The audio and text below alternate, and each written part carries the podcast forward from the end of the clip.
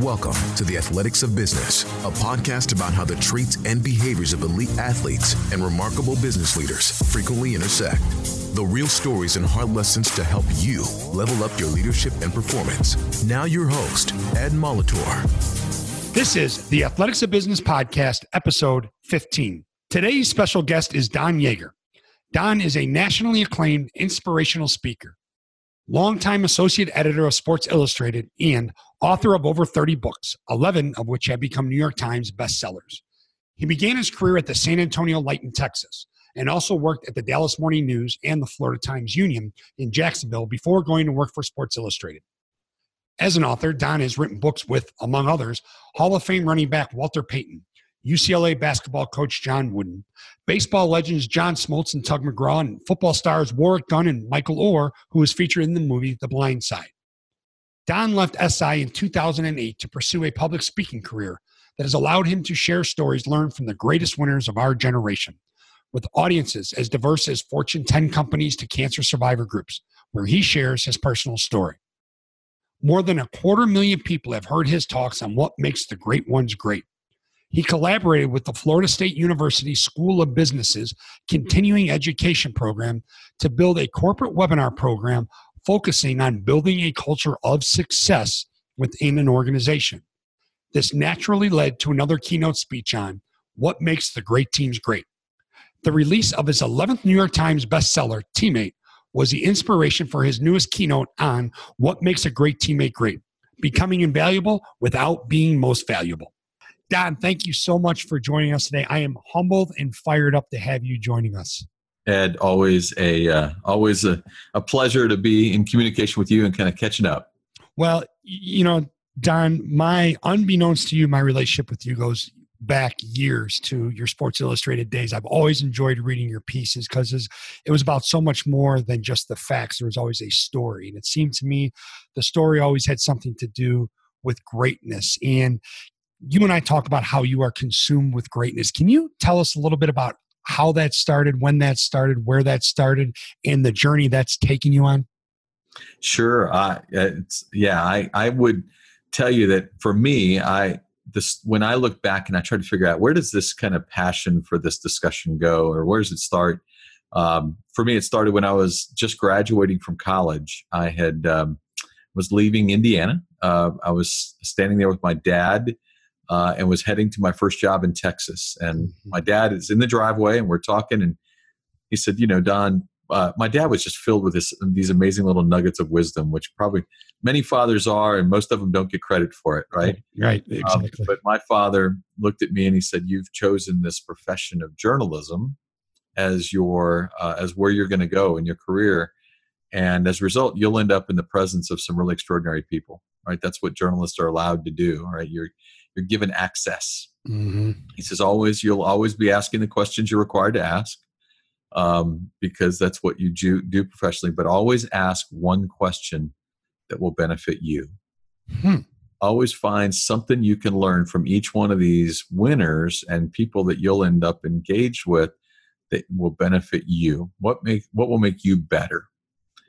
And um, and so I settled in on a question, which was, um, if you could name for me a habit, something you believe helped separate you from others, what would that habit be? And then I, I ended up keeping a series of notebooks just on the answers the great winners were giving me to that question, looking at what are the habits that the very best credit for uh, the distance between them and next best. How long did it take till you started to see a consistency or a trend, if you will, in answers? Not long at all, frankly. I think what you start to realize is there's a there, um, and I thought that one of the things that really stood out to me was it uh, almost to a person. None of them credited a physical gift for what allowed them to be separate, to separate themselves.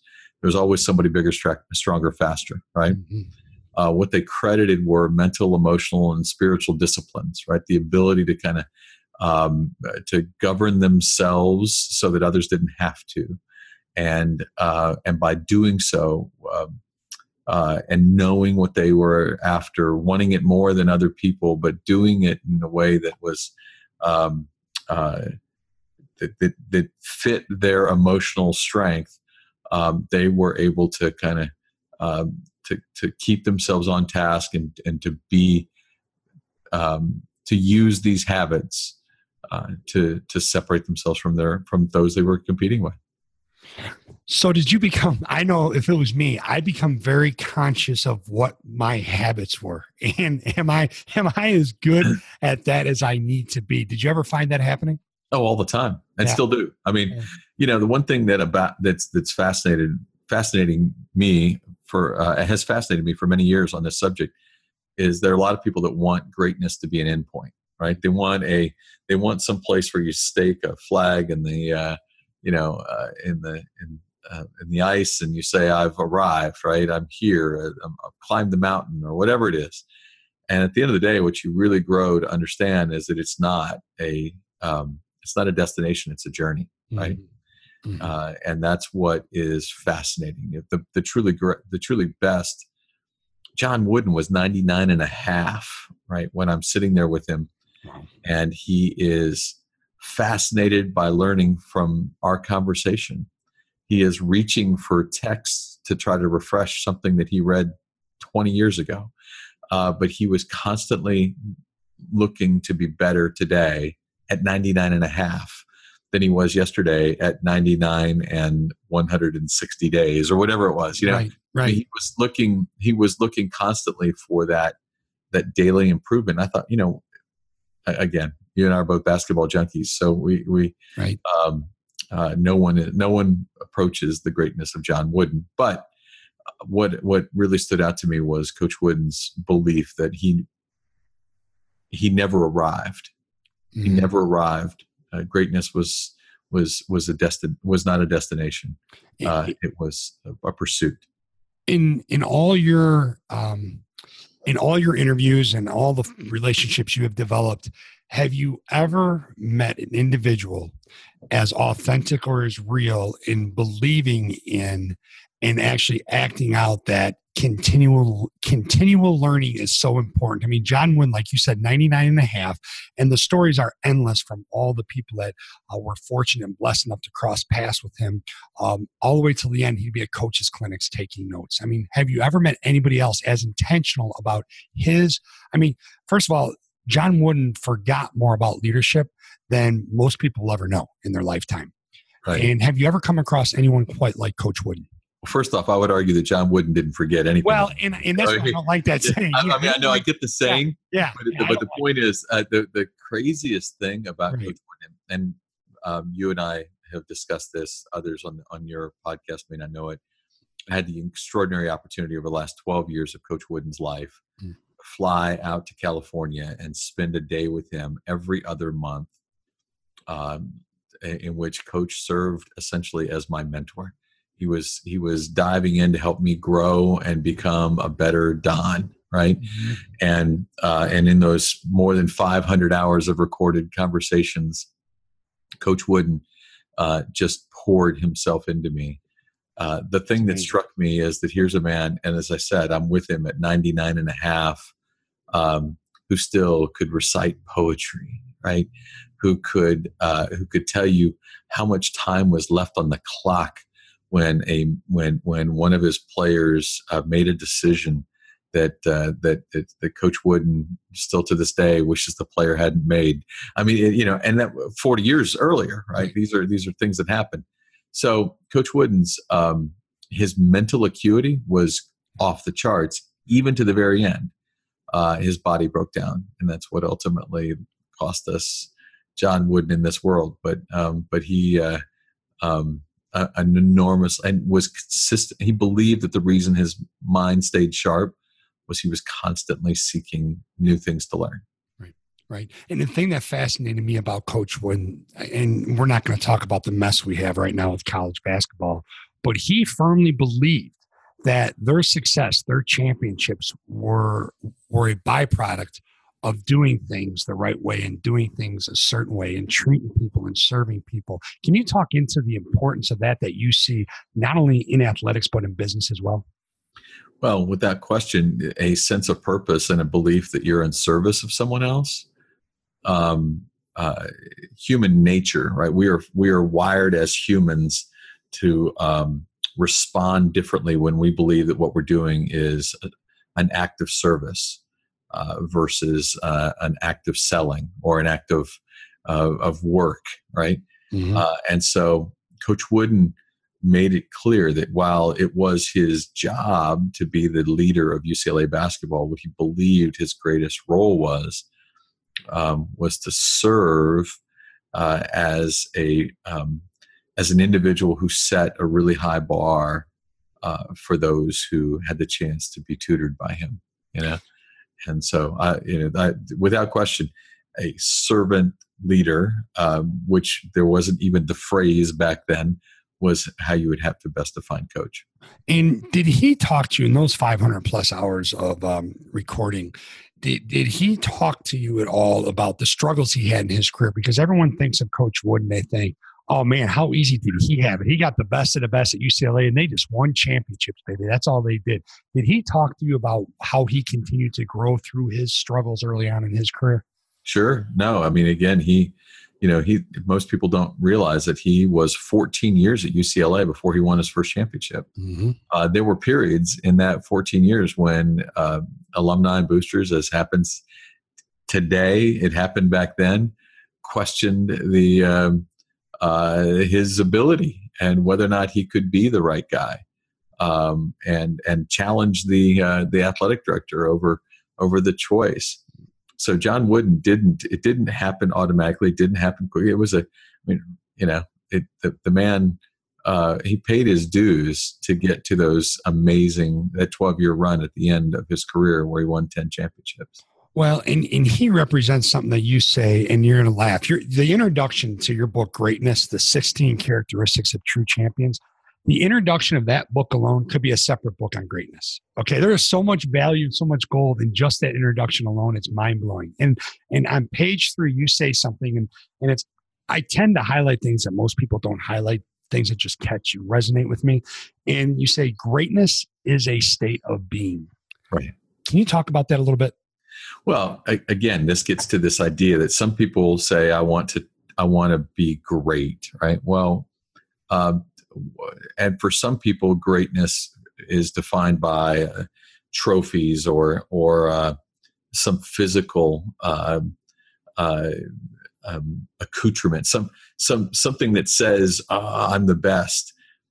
What coach and others really taught me over the course of this journey to learn what greatness was really all about um, was the greatness was uh, a, a sincere desire to um, uh, to show up better every day than you were the day before. And then in the process of doing that, when you walked into a room, everybody knew you were there, not because you were the greatest winner, not because you had the most trophies or the or the medals draped around your neck, but because you literally you stood differently mm-hmm. because you were because the state of being that you were uh, that you were in pursuit of something others won't right there's a reason why not all not not everyone's great because most people won't do the hard work, right? Mm-hmm. Right. Uh, most people are most people um, uh, acknowledge the challenge and are impressed by those who chase it, right? But they don't want to do the work themselves, right? Right. Well, you always have. I'm sure you've had this quite a bit where folks say, "Gosh, Don, I I want your life. I want to do what you do. I think it's so it's so cool." All right, well, then do what I've done, and they look at you like you you've got ten heads. Yeah. No, I love. Uh, you know, there's a a great story of, about uh, Leonardo da Vinci. Uh, one year, uh, one one day, walking by a man standing on a on a bridge, and the man asked him if uh, Leonardo would uh, would would scrawl a picture, draw draw something really quickly, and he did. And he, whatever, and then he asked for some outlandish amount of money for it, and the guy said, "That took you three minutes." And he said, "No, it didn't. It took me a lifetime." Right? Mm-hmm. You know that doesn't. Yeah. Um, what what you're what you're buying here, and again, the point ultimately, as I understand the story, and I've read it a few times, he he gives it to the man, but he wanted the man to realize this isn't. You know, none of us are the none of us are. There is no such thing as an overnight success. Right. right? Anybody, right. when you read that phrase, immediately dismiss it. Right. And and let's talk collectively for a second too, if we can, because you can have the greatest compilation of of greatness. You can have a bunch of great individuals, and, and we live in a world in the business world, in the athletic world, uh, a lot of instant gratification. Producer get fired, but you could have, and I think you know where I'm going with this, the greatest group of of talent but in order to achieve collective greatness, you still have to have a singleness of purpose. And you have a story that I'd love for you to share about Coach K uh, and what he did with the U.S. men's basketball uh, program, if you will, an organization, um, and how he was able to bring it back from where it went and how it dropped, and what he did to, to get that singleness of purpose and that focus collectively again with all that greatness in one room.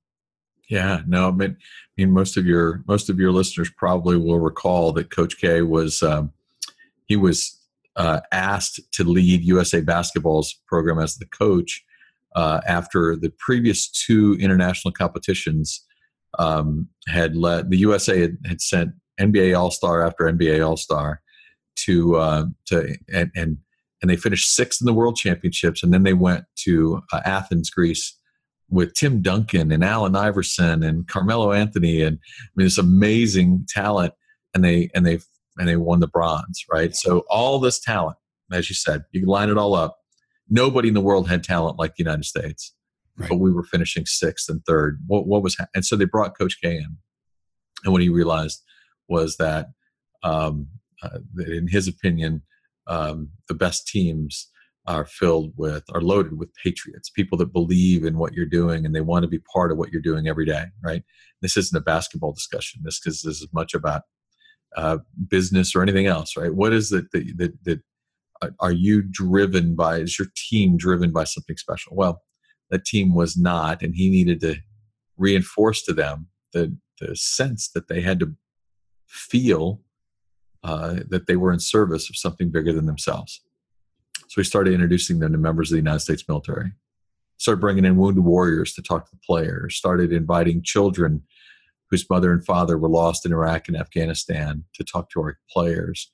He started giving them a sense that wearing the letters USA on their chest meant more than basketball. And um, and he culminated the, the one that most people talked about he called these feel it moments which were his opportunity to, to get his team to feel mm-hmm. who they were in service of occurred um, in 2012 they were headed to london and just a couple of days before they were scheduled to leave he, he gathered the team in washington d.c and he took them to arlington national cemetery and uh, while there uh, general martin dempsey the chairman of the joint chiefs of staff takes the mm-hmm. team uh, and he walks them through Arlington. And he starts telling them stories about soldiers. And then he takes them further. He takes them to Section 60 hmm. at Arlington, which is the freshest graves hmm. there. And while they're all standing there, it's silent because what do you say, right? Yeah, it's, it's right. enormous, emotional. Uh, Coach K sees a young man standing about 100 feet away, and he, he's dressed in civilian clothes, but he's got a crew cut. Um, mm-hmm. Coach assumes he's a member of the military uh, he's got a backpack and he's reaching in the backpack and he's pulling out pictures and laying them down at grave sites. Mm-hmm. So Coach K walks over and he says, Sir, um, you know, my name is Mike Krzyzewski and I'm the head men's basketball coach of our Olympic program. And I'm wondering if you would tell me what you're doing here today. And the young man looked back and he said, Coach, I know who you are.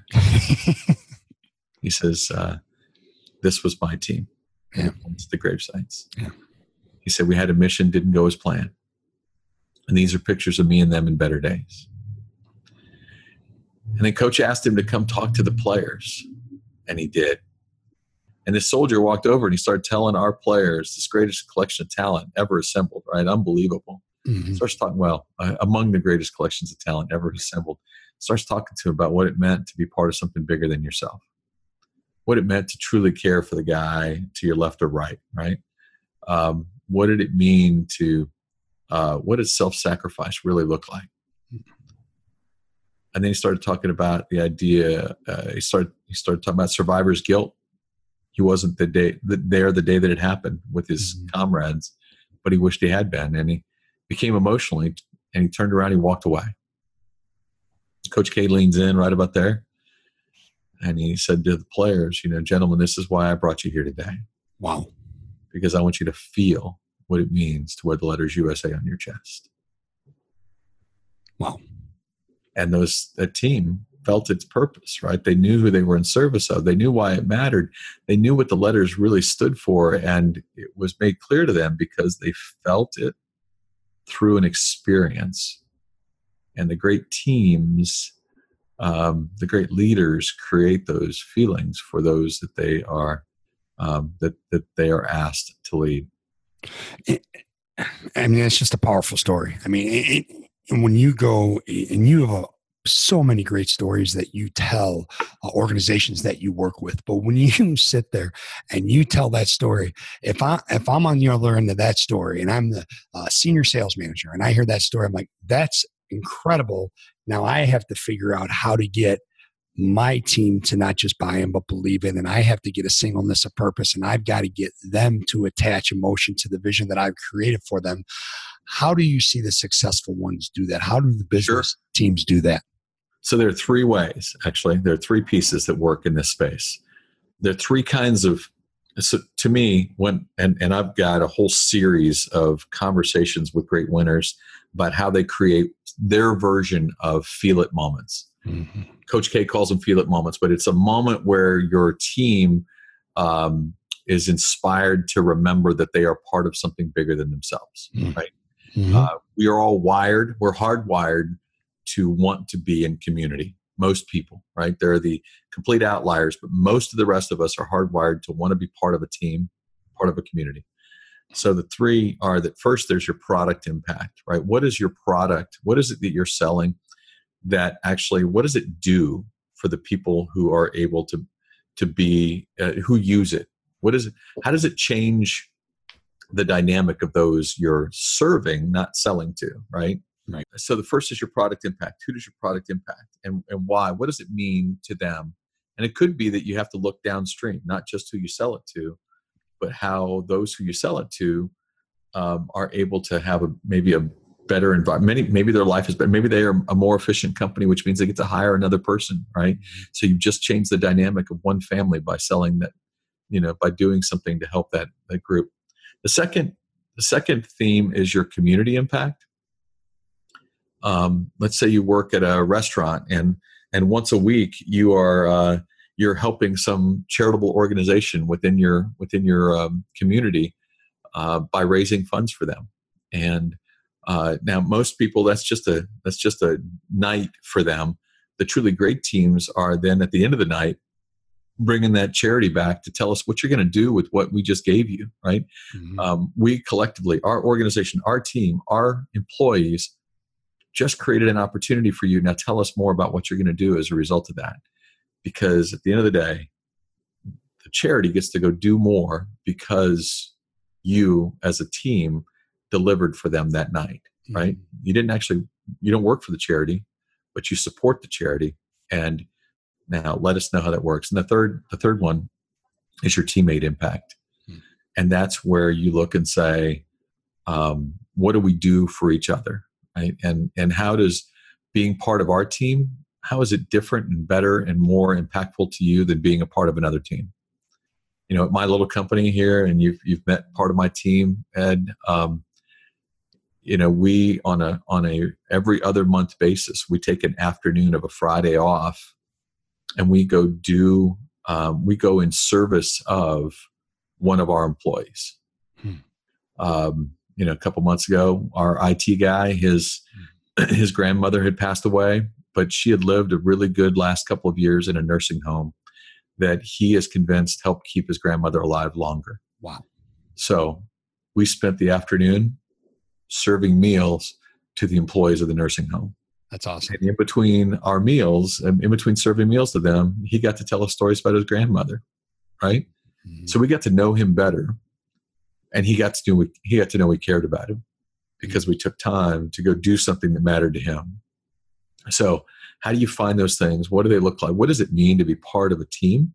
Mm-hmm. Because we we perform differently, we show up differently mm-hmm. when we believe we're responsible for someone someone to our left and our right. Mm-hmm. Yeah, that's amazing. And, and really, when you look back at that, by serving everybody served. Absolutely. Yeah, yeah, that is that is so. So the three ways um, to get the team to believe in and attach emotion, product impact, community impact, and teammate impact. Yep. Yeah, and and we've talked about greatness, and we've talked about uh, individually, collectively. Let's talk about that last one, being a great teammate. Can you talk about the most recent book you released um, about obviously one of my all-time favorite Cubbies, even though he was there for a very short time, but talk about impact.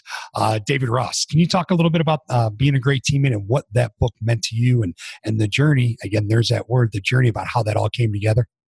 Sure. David and I have been buddies for many years. Uh, he lives actually in the same town I live in, Tallahassee, Florida, and um, uh, but he it was time for him to do a book, and it turned out to be a, a really great time for him. they were heading into the last season that he was ever going to play in Major League Baseball. Yep. He was playing for the Cubs. Mm-hmm. many people thought the Cubs could win the World Series. Now, anybody that was a Cubs fan knew not to believe that because the second you believe they're going to win, they're going to lose, right? right Break your heart. Right. Yep. Uh, but he goes there. Um, but the story of David Ross is that his career doubled in length. Uh, he, he played 15 years in the major leagues. It's amazing. Career doubled in length when he learned how to become a better teammate. You know, talent can take you so far, but when you can make others better, you have a raw you have a roster spot in almost any organization right? And and he became that guy that made others better. We say all the time that if you become a great teammate you learn how to become invaluable uh, without ever being most valuable right david was the, the, i mean he was a backup catcher right Right. But he made the team better. It was a it was a driving force in everything that he was. He was constantly attentive to what others around him needed. He was looking at body language. He was bringing guys together when they needed to be. He just knew what was happening because he was he inserted right. himself into the lives of others. Yeah. Most teammate, most of us, uh, we want to do our thing and go home. Right. David Ross was like, I want to do my thing and make sure we're all together in this thing. Right. And by becoming a great teammate, um, he became the heart and soul of this team, loaded with all stars. Right. Mm-hmm. And um, uh, in fact, th- that year, 2016, um, the you know it, it, felt like three quarters of the All Star team uh, that lined up in uh, you know in uh, in the All Star game was were Chicago Cubs. Uh, right. David Ross was not one of them, right?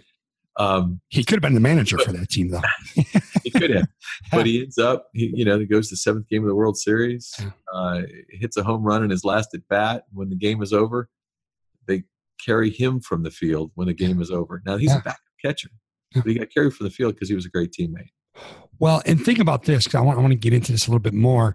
I'm asked quite often with organizations I work with, okay, I've got these guys and they they're big time producers, they're high performers, but they are not great teammates. Can we ever develop them into a great teammate? Can you take us back to the defining moment when David Ross realized I've got to change and it's on me. I need to learn to be way more selfless than I'm currently being because I think it's very important for these organizations and teams to know that it's learned team, behavior. Yes, it's a learned behavior. Yeah. Can you take us back to that? David Ross is the perfect example of the yeah. fact is learned behavior. He uh, he was a um, it was the only period in his career when he was a starting catcher was in Cincinnati, and uh, and uh, there was a game in the middle of August, and Cincinnati was already out of the playoff hunt uh, midway through the game, the manager Dusty Baker yanks David from the field, puts in the backup, and as soon as the game was over, David, David storms into his office. Um, you know, slams the door, asks very aggressively why the manager had made that choice. And uh, and Dusty Baker looked up and said, "Excuse, excuse me, but, but who are you? Like you know?" And he said, "I'm your starting catcher." And Dusty said, "You might not be for long." Mm. He said, I don't know if you got it, but our team just lost out there. But the second the game was over, you're in here talking about your situation. Like you don't care about the rest of the team. You just care about you. He said, That's not good form. And David Ross had a few choice words, storms out of the office. And that afternoon he gets cut from the from the team, mm-hmm. loses his job. And he gets picked back up in, in Boston for the for the remainder of the season um, because they were looking for a third string catcher, right? He was right. a starter. Right. Now he's a third stringer. Right. But at the end of that third string, at the end of that run with the Red Sox for the, that season, uh, Theo Epstein grabs David, pulls him into a locker room, pulls him into a private office, and says, "You know what? when we went to sign you, we almost didn't because the reputation you have is that you're a bad teammate. You think about you when you think we should be thinking about us, right? And we didn't see that in the short time we had you, but it doesn't matter. We're not going to sign you again next year. Um, I mean, it's not funny, but it's we don't have a spot for you next Right. year. But what we'll tell you is that if you're going to stay in this game, you should know that that's what the world is saying about you. You're a bad teammate. And David came home uh, to Tallahassee, sat down and, with his wife, and said, "If I ever get a chance to play again, I don't ever want those words to be said of me again. How do I become a better teammate?" And he started studying what it meant to be a better teammate. He started asking questions of leaders and people. And pretty soon he started saying, okay, if that's what a great teammate looks like, I'm going to make myself look like that. I'm going to do those things authentically. I'm going to bring that to the team. Mhm. And he became so good at it that by the time his time in Atlanta was up, he, that was where he signed next. Mhm. Uh, half the teams in baseball were lined up to sign him because he now was deemed in baseball a great teammate right. and he had all these job opportunities. And so it was a really great lesson, right? We create opportunities for ourselves when we learn to serve others. Well, and, and within that story, there's something he did that amazes me. And I know you and I had talked about this.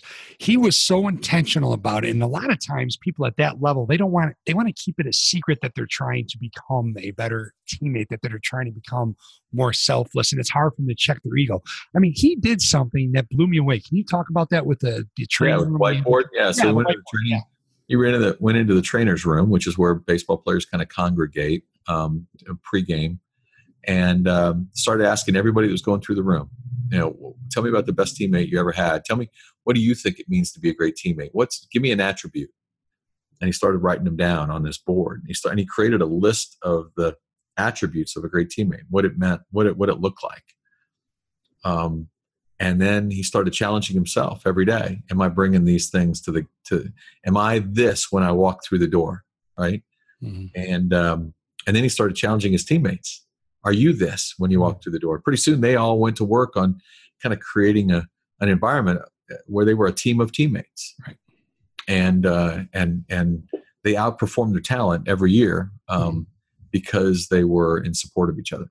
That's amazing. So let's let's shift. Let's take that over to the Golden State Warriors and what they have done. And okay, they have a collection of talent now, but it wasn't always that way when when Steve Kerr took over. And and you, I mean, Steve Kerr is the consummate professional. Um, he was as a player. He is as a coach. How have they built what they've built in, in Golden State? Well, I think a big part of it was is this sense that um, uh, they're so they're, they have figured out a selflessness in the way they play, right? Um, that I mean, just I I mean, I, I- know these. I know the beauty of recording a podcast with you is that this isn't going to run for several weeks, but just as it happens last night, Oh, you know, the, the third best player, Klay Yeah. Thompson, hit 14 three pointers, right? I mean, it's just Yeah. now when your third best player can do that, um, and he's okay with with being declared the third best player. Right? It doesn't bother Right. him that that's what you call him. He doesn't. His ego doesn't need to be stroked in a way that Right. says I need to be thought of and and and declared the same as the as the guys who are also um, all stars. Uh, when when when you can create an environment, right? So this isn't always about the players. Sometimes it's about the environment where um, we're not going to let anyone's ego uh, take us off task. Uh, you create this culture of uh, of exceptionalism that's hard to beat. Right. And and talk a little bit about that in the business world, what you see and what you work with teams on in creating that environment, how they go about doing that. Well, the the key is um, as a leader, you know, we always a lot of times we find ourselves focusing on our our lowest performers, right? We spend all of our time trying to build them up. Um, the truth is that that the best. I mean, Phil Jackson once told me that his greatest gift was that his best players, no matter where he, you know, whether it was Chicago or, or L.A., his best players, his most talented players, were also his hardest workers right? They set a bar for everybody else, and um, and so that becomes that. If I'm looking at it, I'm thinking, gosh, what's a corporate application? Focus on your very best, make sure that person is bringing it every day and recognizes and that person appreciates the responsibility uh, that they that they have to shape the culture for all the others. And uh, and the and the better they are um, and the more they bring the better those around them will will perform Right. And, and that's a perfect setup for, for my next question because embracing your role, regardless of what your role is, Klay Thompson, the third best player, but then you go for 14 threes against the Bulls, you know, regardless, uh, the bench player, but your hardest workers don't always mean they're the most verbal leaders. Like you take a Michael Jordan. I mean, he was relentless and he was brutal and it was awesome, but he wasn't going to be empathetic with you but that's all part of it. That's all part of the dynamics of the, of great teams. Can you talk about that? Well, so an, an important an important discussion point right here, real quick, is that yeah. is that um, there's a different chemistry for all great teams, right? Golden State, mm-hmm. uh, Michael Jordan wouldn't have fit in the Golden State Warriors, right? As incredible as he is, um, he was such an overwhelming, dominant personality.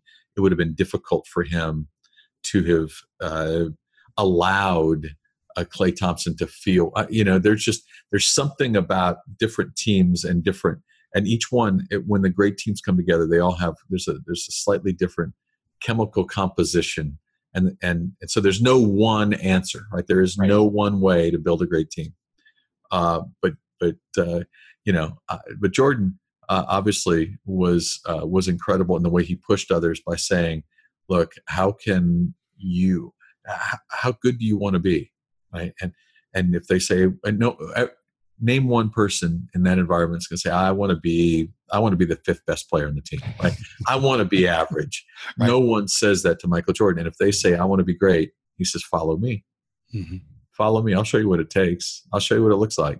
Mm-hmm. And if you're willing to do those things, I promise things will be better for you than than uh, than anything you can imagine. Right right and and there's so much to be said about that when when your best player is your your hardest worker and and then you have to have followers. You have to have people that are positive followers that embrace the role and then understand that. Have you seen that over time? I mean i know you've seen it but can you, you talk a little bit about the ability to buy in and believe in and to be a follower in your role but yet yet work on your self leadership Sure, David Ross. I mean, you know, whether we'll, we'll, go right there, right? David Ross never believed he was the. He didn't even think he was the top fifteen. You know, on a twenty-five man roster, he didn't see himself in the top 15 mm-hmm. uh, on most of the teams he played on, right? Um, but as he was where where he went at the end of his career was, I don't have to be the best player to be a leader, right? Mm-hmm. I don't have to. What I can do to be a leader is um, to prove engaged, to, to to be engaged, to be authentic um, uh, to want to win, right? I'm not I'm not on this team just because I'm a good guy. I'm on this team to contribute, right? So right. they're highly competitive. Mm-hmm. Um, he worked on those uh, elements, but yeah, there was a there's a perfect example of a guy that was nowhere near the best player on his team, right? Uh, but who led, right? Right. So of all the all the folks in all the situations and incredible environments you've been around, I, I think it would be safe to say that you agree with me on this: that working hard and having fun and enjoying yourself don't have to be mutually exclusive. Unfortunately, a lot of our society thinks that. So, can you share some of the funnier moments, or maybe one or two funny moments in sports that you've had from incredible leaders, whether it's in an interview or something you witnessed or whatever it is? Well, I mean, one uh, to that point right there. I mean, a lot of people look at Nick Saban and say the man is joyless, right? Uh, the truth is, um, you know, when you ask him that, he'll tell you, you know, if you're in a private or, a, you know, he's not the best in press conferences, but in, right. in private settings, he'll tell you, you know, I don't understand that. Like just people, people show joy in different ways. I'm, I, my joy is in uh, feeling like we, we delivered on our commitment to be the best we can be today. Mm-hmm. And, uh, and that to me, that's, I, I get joy out of that. I mean, I don't show it the way you show it. Doesn't mean I'm joyless. Why do you, why do I have to look like you to be? Yeah, anyway, it's just interesting when you get to people. Um, uh, a lot of people th- say, well, gosh, look at the very best of all. They don't seem to be happy. They don't seem to enjoy themselves. Truth is, they just they, maybe they show it differently than we show it, and that's okay too, right? Right. Well, let's take Joe Maddon and back to Dave Ross. And I, I, I, hate to be that Cubs fan that keeps going back to him, but the pajamas on the airplane, the different things they do to keep things lighthearted. I'm sure in your organization you do uh, some things to to keep that fun and the joy going. Um, talk a little bit about. I mean, what did Dave say about some of the crazy stuff they would do with the Cubs? Well, you, you hit on pajamas in the airplane, or uh, you know, what's the uh, wearing your um, what you know they they actually uh, they had a flight going out after Halloween, right? Um, and uh, and so he so Joe Maddon said, I want each of you to take your kids trick or treating, or if you don't have kids, yeah. I want you to go find a kid and go trick or treating. Right. But then whatever you're wearing to to trick or treat, wear that to the to the ballpark because that's what we're going to race to the airplane and and wear on our flight on our flight to the next. I think it was actually during the World Series, um, but uh, definitely um, playoffs. Yeah, yeah. So he would he he encouraged them to wear uh, what they were wearing and you know to trick or treat to anyway that's it right? It's about it's it's about how do we make sure that there's seriousness in the moment but we can appreciate it and and and, and have fun with it as well. Right. You just touched on something that i didn't even plan to ask about but i have to uh, kids. How important not how important but how challenging is it and how do you do it with your schedule to find the blend and i'm not going to say balance because there's really no such thing. We can pursue it but there's no such thing. But how do you find that blend where your family doesn't begin to resent what you do? I saw it in college coaching obviously is, is where the family would really resent how much mom or dad was going all the time or how much they were consumed with their their position and their title and their role and their responsibilities outside of the family. How have you done it? Because it's it has to be difficult at times yeah, and I don't want to claim that I have the answer to that, but I will. I, some of the things that we try is that you know I I regularly try. I I um, I take one week every summer, and each one of my children get to pick my schedule that week. Mm-hmm. They look at my schedule where I'm traveling, and they get to travel with dad for a whole week, right? You know, just That's on awesome. the road and and outside of my speaking engagements, they get to pick whatever else we get to do. So I I could I'm I'm in Washington D.C. delivering a keynote for Oracle Mm-hmm. And um, and that night I'm staying in the American Girl doll hotel and um, and eating dinner with my daughter and her American Girl doll. Right? How how awesome is that?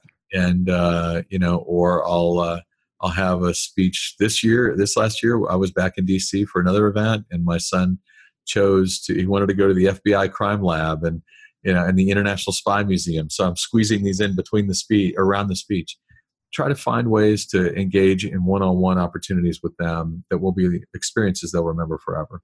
That's so cool. And then, and then i really had to learn this one. This was probably the most difficult for me is to stay present when i'm with them. So um, I, you know when i'm in town i drive to school every day if i can and i i don't have the radio on. I turn my phone off. I didn't do that for you but i did it for them hey that's more um, important than me trust and, uh, and and i um, and we talk you know. And I'm, so when I'm with them, I'm present. And uh, when I'm at home with them at dinner, I don't answer the phone if it rings. I don't care who's calling. Right. We're, we're at dinner, right? And whatever it is can wait 30 minutes. And um, I had to learn how to do that because that I'm not wired that way. I'm wired to answer the phone. Right. And uh, and so uh, it became it just became some life choices I had to make. Right. And it's okay to struggle with it. I, I you know, I have clients all the time like, I must be a bad person. I must be awful. I still struggle with, I'll, I'll sneak a peek at my emails. Well, I mean, it's just the world we live in, right? Right. You got to keep working at it. Yep. Yep. Yeah. Absolutely. Yeah. Well, as we, as we wind down here, I, I, I want to talk a little bit about the one word that keeps coming up journey. All right. The journey um, to greatness. And you have a program coming out that I really want to talk about. Um, I believe it comes out December 1st. And I know you're not supposed to timestamp podcast, but we already have. So I have your papal blessing to do that. So December 1st, A Journey to Greatness. Can you tell us about this unbelievable master course and you know how you came about putting it together, what it hopes to accomplish, and how you're going to accomplish that? Sure. So one of the things we were looking at was, as you, you referenced the book that I wrote a number of years ago, based on those 2,500 interviews on asking those great winners, what did you do? What's the habit? What's the thing you you you believe um, you wove into your being that made you that separated you? And so we broke those down in the top 16 answers and, uh, and we developed a 30 day course that's uh, that basically walks you through the habits of high performance with workbooks and uh, and but each day It's a 20 to 25 minute uh, window of commitment we ask of you. And if you take the course, you know, you go through it, and over the course of 30 days, you actually learn through storytelling and uh, and the um, and and audio input from some of the great winners that I've had the chance to talk to. You learn the habits, and you talk and you learn how you can apply them into what you do. And that's the thing that's beauty about beautiful about these 16 habits is there's not a single one of them um, that it that it doesn't matter where we are uh, from an age or economic or, or physical conditioning. We can actually do these habits of high performance because they're they're not based on your physical gift, as I said earlier.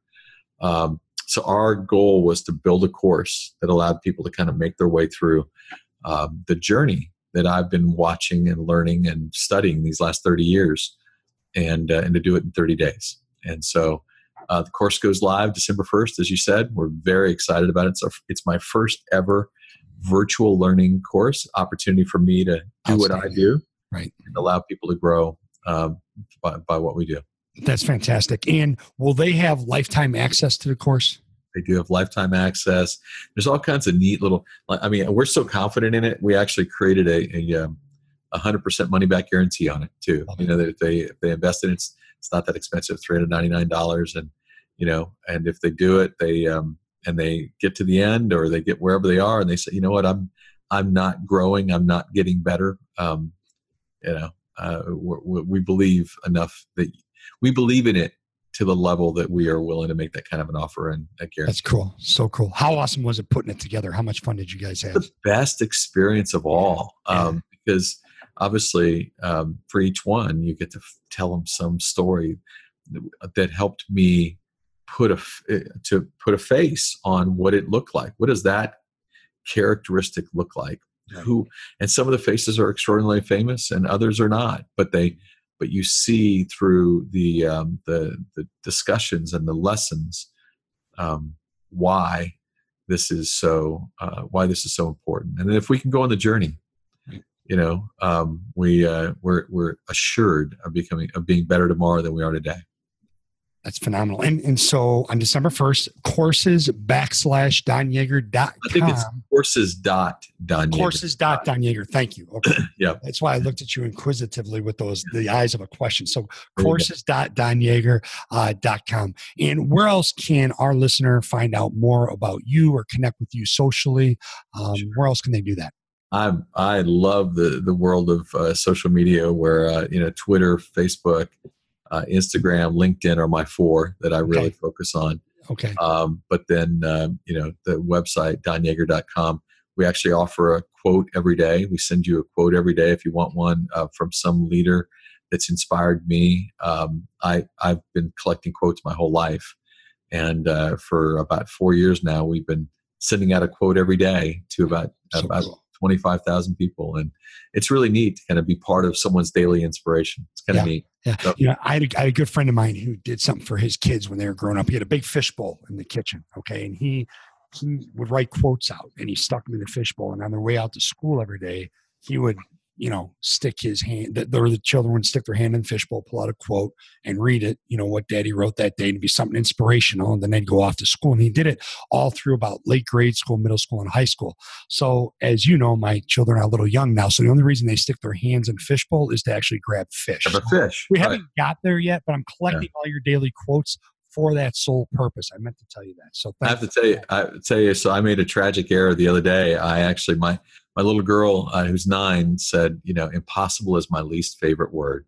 Right. Mm-hmm. And I just thought, you know, I love it when my, when I'm, I, that tells me I'm raising her right. If impossible is her least favorite word.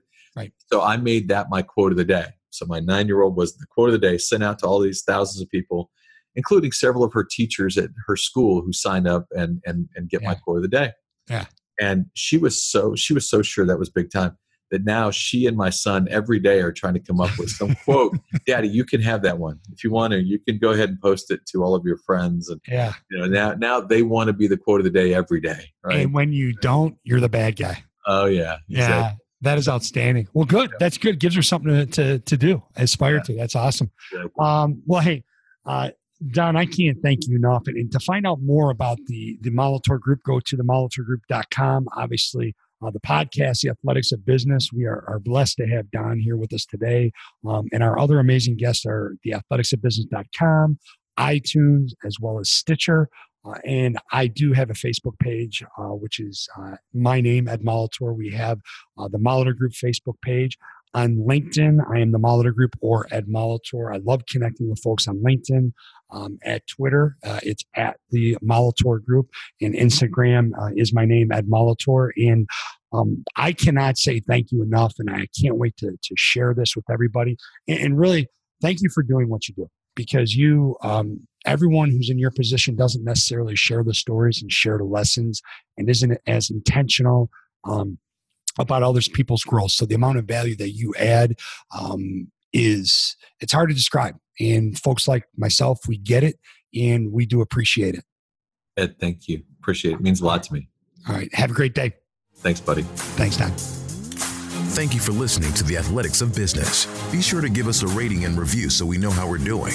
For more information about the show, visit theathleticsofbusiness.com. Now, get out there, think, act, and execute at the highest level to unleash your greatness.